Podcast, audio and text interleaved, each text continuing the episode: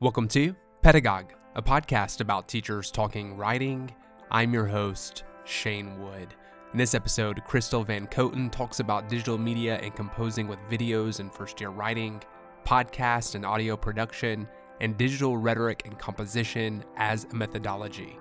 Crystal VanKooten is an associate professor of writing and rhetoric at Oakland University in Rochester, Michigan, where she teaches courses in the professional and digital writing major and in first year writing and serves as co managing editor of the Journal for Undergraduate Multimedia Projects. Dr. VanKooten's work focuses on digital media composition through engagement with how technology shape composition practices, pedagogy, and research. Her digital book, Transfer Across Media Using Digital Video in the Teaching of Writing, is available from Computers and Composition Digital Press. Crystal, thanks so much for joining us. Your teaching and research interests focus on digital media and video composition, and I was hoping that we could talk about how you use media and video in first year writing classes. And maybe you could talk more about or share a particular audiovisual assignment that you use. Yeah, thank you so much. Thank you for having me. I'm excited to, to talk to you today and to be on the podcast.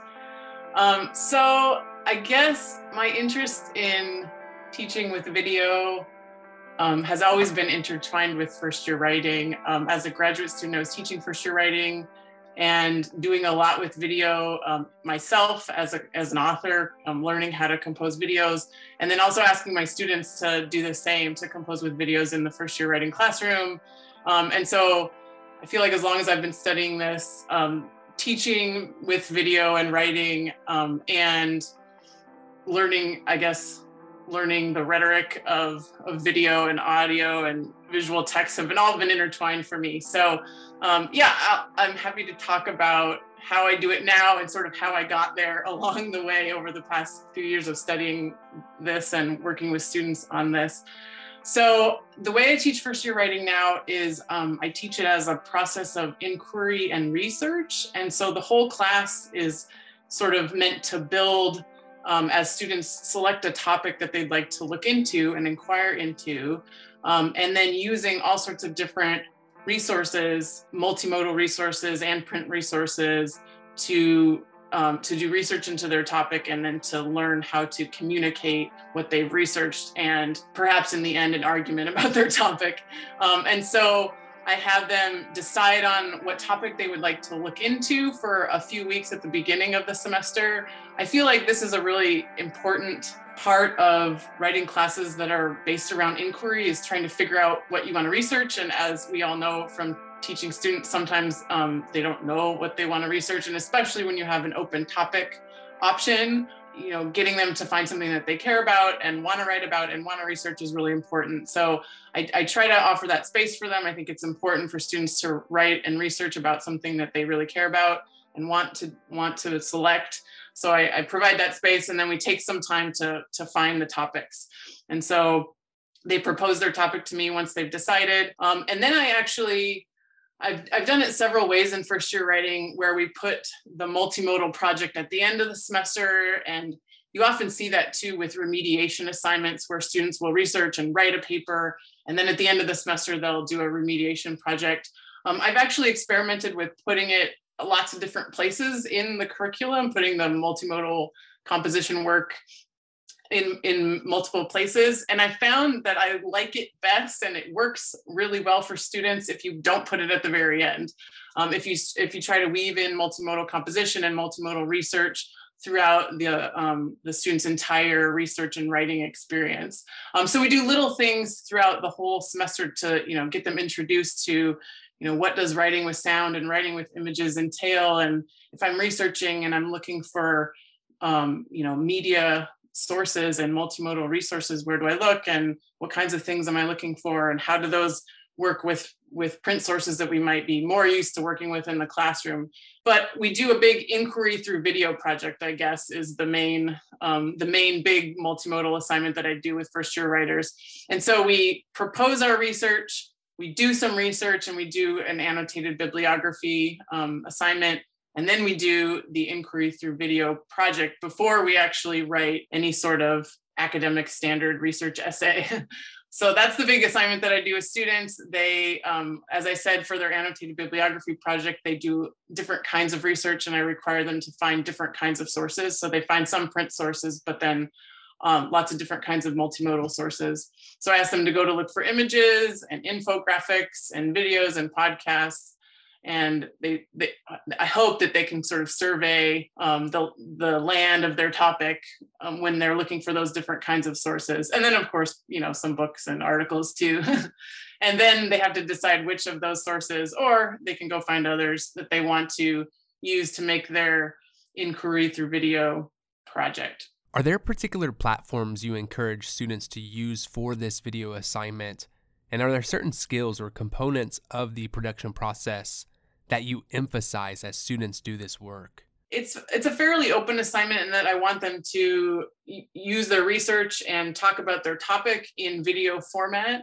Um, but I do encourage them to think about the different modes of expression that they choose to use in the video and how the modes of expression are working together to to get the message that they want to get out there through the video.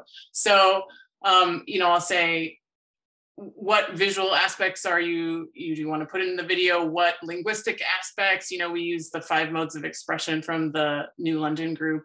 Uh, and so there's linguistic visual aural spatial gestural modes of expression. And you know which of your media assets fall within this mode? Or you know they're not always just one mode but uh, you know this one is predominantly sound. And so we have some sound we want to work with here or some music or some speaking. Um, we have some visuals we have some written language that we want to put in or spoken language. And then think about when we put this all together in the video project how does it work together to to put a message out there to an audience or to audiences? Um, so sometimes you know students have made some videos maybe or maybe some students have never made a video before. And so this is all new to them. You know how do you best put a video together? They've watched lots of videos and films in their life um, but when you start making them, you really realize what goes into to creating a media product that has layers in it. You know, there's lots going on when you even just have a visual and one sound. You know, you have to put those two things together. You have to line them up. You have to decide what gets juxtaposed. You know, when I see this, what do I hear at this moment? Um, and so we talk about things like cross-modal juxtaposition, where you can put different things, you know, like a sound might align with the image, or maybe it doesn't. Maybe the image and the sound are doing different work in that moment, different rhetorical work. Um, but you put them together in that way for a reason, whether they're supposed to work together or whether they're supposed to be sort of doing different things at that moment. So it's complicated. And usually with first year writers, you, you get a start on that stuff, you talk a little bit about it, and they can do some really cool and awesome things with it. You teach a class called Podcasting at Oakland University. Do you mind talking more about this class and what you hope students learn through podcast, sound, and audio production? I'm excited to talk about this class um, because I've always been very interested in sound, and because I've done so much work with video, obviously, sound is a huge part of what you do if you're composing on video. And so when I got the opportunity to teach the podcasting class for the first time, I was excited to dive more into specifically the rhetoric of sound. Um, and the uh, the rhetoric of sound is sort of exploding as a subfield within our larger field of rhetoric and writing. There are so many folks now that are focusing on sound rhetoric and rhetoric of music and and that kind of thing. And there's lots of new cool things to read and listen to in our field. Podcasts obviously like this one that are exploding. And so there's so much going on that is great material for a class like this for podcasting. So i was very excited that i got to teach this because i i i, I love to learn more about it as i go when i teach something like this. So when i teach podcasting for undergraduates I want to introduce them to composing with sound and to the rhetoric of sound in our field of writing studies. That's one of my major goals. Um, I want them to listen to a lot of different types of audio stories and sound work that's out there, um, learn how to analyze it and think about it and, and talk and write about it in a way that's a little bit more specific than just, you know, I liked it or, or whatever.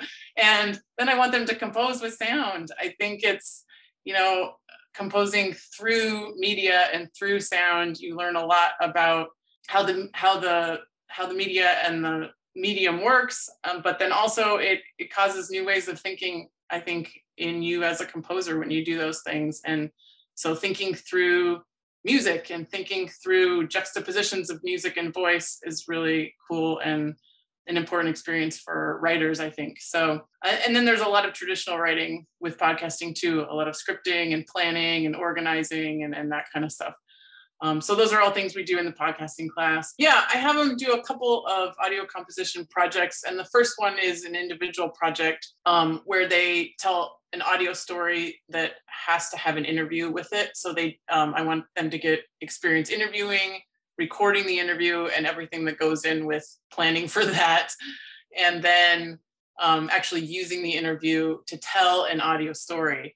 Um, so I have them edit the interview um, and learn how to think about organizing it once you've you know you've recorded this raw interview and you ask questions in a certain order and they answered in, in the order they answered well you don't sometimes you don't want to just publish it in that way and so how do you tell a story using those audio assets and reconstruct it or um, put it together to to tell the message that you want to tell. So that's their first one, and they do it individually to to practice all those things and start learning those things.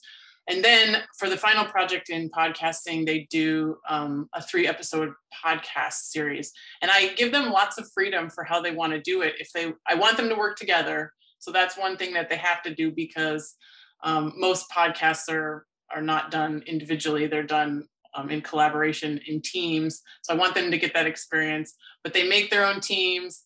They pick what they want to make their episodes about, and then they they work together to do it. Um, and so actually, I taught podcasting in fall 2021, and we had a wonderful opportunity to work with the um, special collections in our library at Oakland University. So there is a collection in our library that's called the Pontiac Oral History Collection. And it, they were, it's a collection of 39 interviews that were recorded in the 1970s, actually, in Pontiac, Michigan, which is um, a neighboring community to Oakland University. And they were recorded by an Oakland University employee who wanted to go out and record the stories of Black residents of Pontiac who had moved to Pontiac um, prior to the 1970s for work. So actually, Pontiac was a big center of industry in the 30s and 40s, I think, and a lot of um, Black residents from the South actually migrated north, moved to Pontiac for work, um, and she wanted to record their stories. So she did on cassette tapes. And here they all are in a box in our special collections in the library. And so, with some collaborations um, through the Center for Public Humanities at Oakland University and the, and the library, the Kresge Library, I learned about the collection and I thought, wow, this would be so wonderful if we could make some audio stories with this material. And there's six of the 39 interviews that have been digitized. And so we actually worked with the librarians and got permission to, to work within our course with the six um, digitized interviews. So one group of undergraduates from podcasting in the fall um, took on this project and made their three episode podcast series on the Pontiac oral histories. And they were so wonderful. They did such a wonderful job. One of the cool and challenging aspects of the project was that the the audio recordings they were working with are very old and were recorded with on cassette tapes, like I said, um, and the audio quality wasn't so great. So they were a little bit hard to understand. There was lots of background noise in some of the interviews, and so the students were working with and strategizing how can we use this material how can we um, make it accessible and understandable to the audiences that they envision for their podcast. So it was a cool project. Crystal let's talk about your research in your 2016 article methods and methodologies for research in digital rhetoric. You observe digital rhetoricians and write about using digital composition as a methodology. Can you talk more about what it means to use digital composition as a methodology and how teachers and researchers might consider drawing on digital rhetoric to help them in their own teaching and through their own research practices. Yes, thank you for asking me this. I love to talk about methods and methodologies. Um, so, I, for my dissertation research uh, when I was in graduate school, decided to record well, so I was doing a classroom based study in first year writing on several classes that were doing um, digital video composition as part of their curriculum.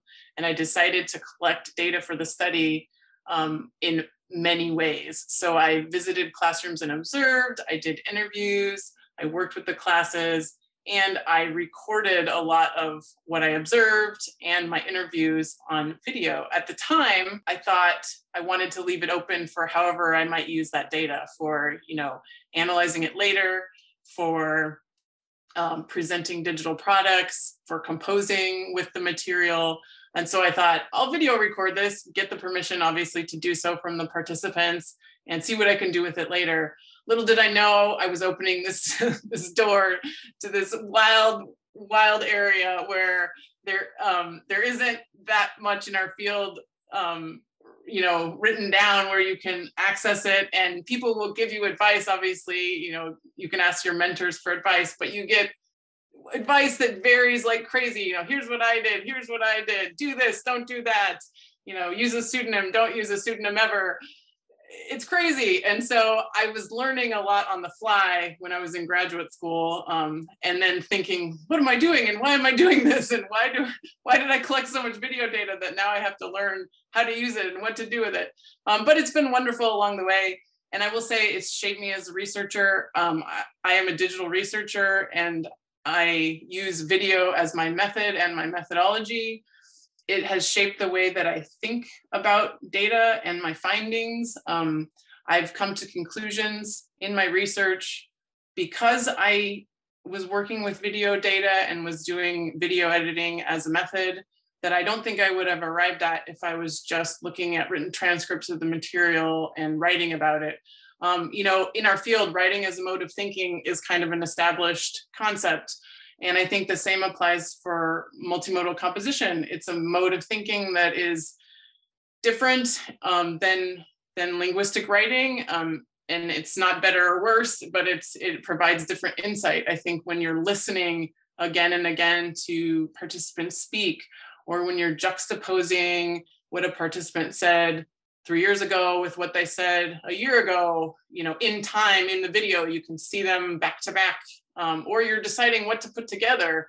You know, should I put this clip from this interview next to this piece that I observed and video recorded over here? And what does putting those together um, let me to see and hear about what's going, what's actually going on with the student learning?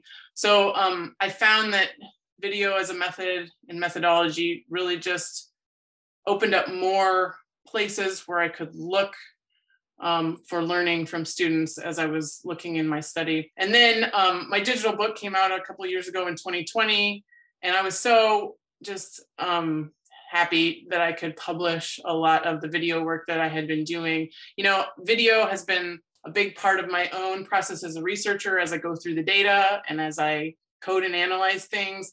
Um, but it's also a method I think we can use for data presentation. And you can put things out there in your publications in different ways if you use uh, more than just the written word. And so, so many of our journals and presses now have the ability to publish these kinds of multimodal texts.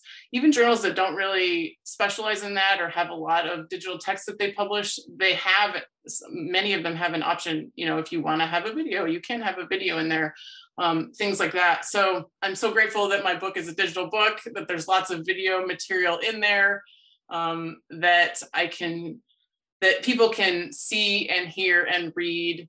Um, the experiences of the participants in my research. So that is really valuable to me. This is my last question. What are some key affordances to using and working with digital technologies in and through research? There's lots of affordances of using video and lots of challenges as well. Um, one of the affordances is that there's many pieces and parts of data that are captured and recorded when you're using something like video um, compared to something like you know handwritten notes or something like that so you can see the participant in the video recording you can hear them um, you can see how they move their body when they're speaking you can hear elements of their voice that Um, maybe you could transcribe, but you you get, I guess, more data at once when you're when you're hearing it. So I was able to do some analysis, um, for example, on some interview material that I did with first year writing students on how they were moving their hands while they were talking to me about certain topics and and do some thinking about okay they said this the word these words came out of their mouth and then they moved their hands like this and their body was positioned like this. And so you know it isn't like okay that now i know what this means exactly but there's more more data there for me to think about you know did they look nervous when they moved their hand like that but the, then their voice didn't sound nervous and then I also was experimenting with recording more in interviews. So when I first did interviews, um, when I was in graduate school, I used one video camera. When I moved into the second phase of my large study on first year writing, I decided to, to use two video cameras in interviews. And one was focused on the participant that was speaking, and then one was sort of back to get the whole room and me as the interviewer in the shot.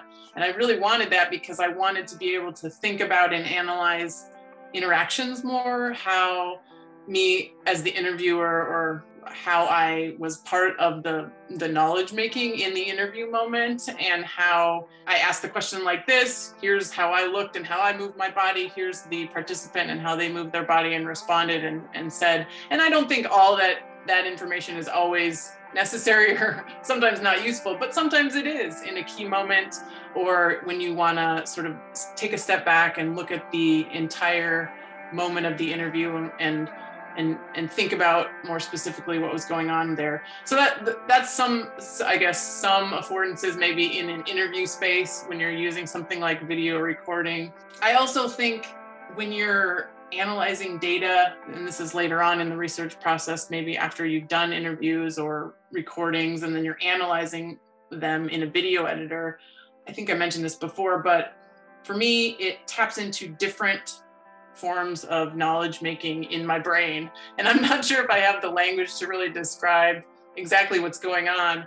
Um, but when I'm when I'm writing and I'm writing sentences and words, I'm thinking in a certain way, and that helps me to think sometimes you know you don't know what you think about something until you write it out but then when i'm video editing it's it's it's a similar moment of thinking through the video editing. So you know what do i want to put together in this moment?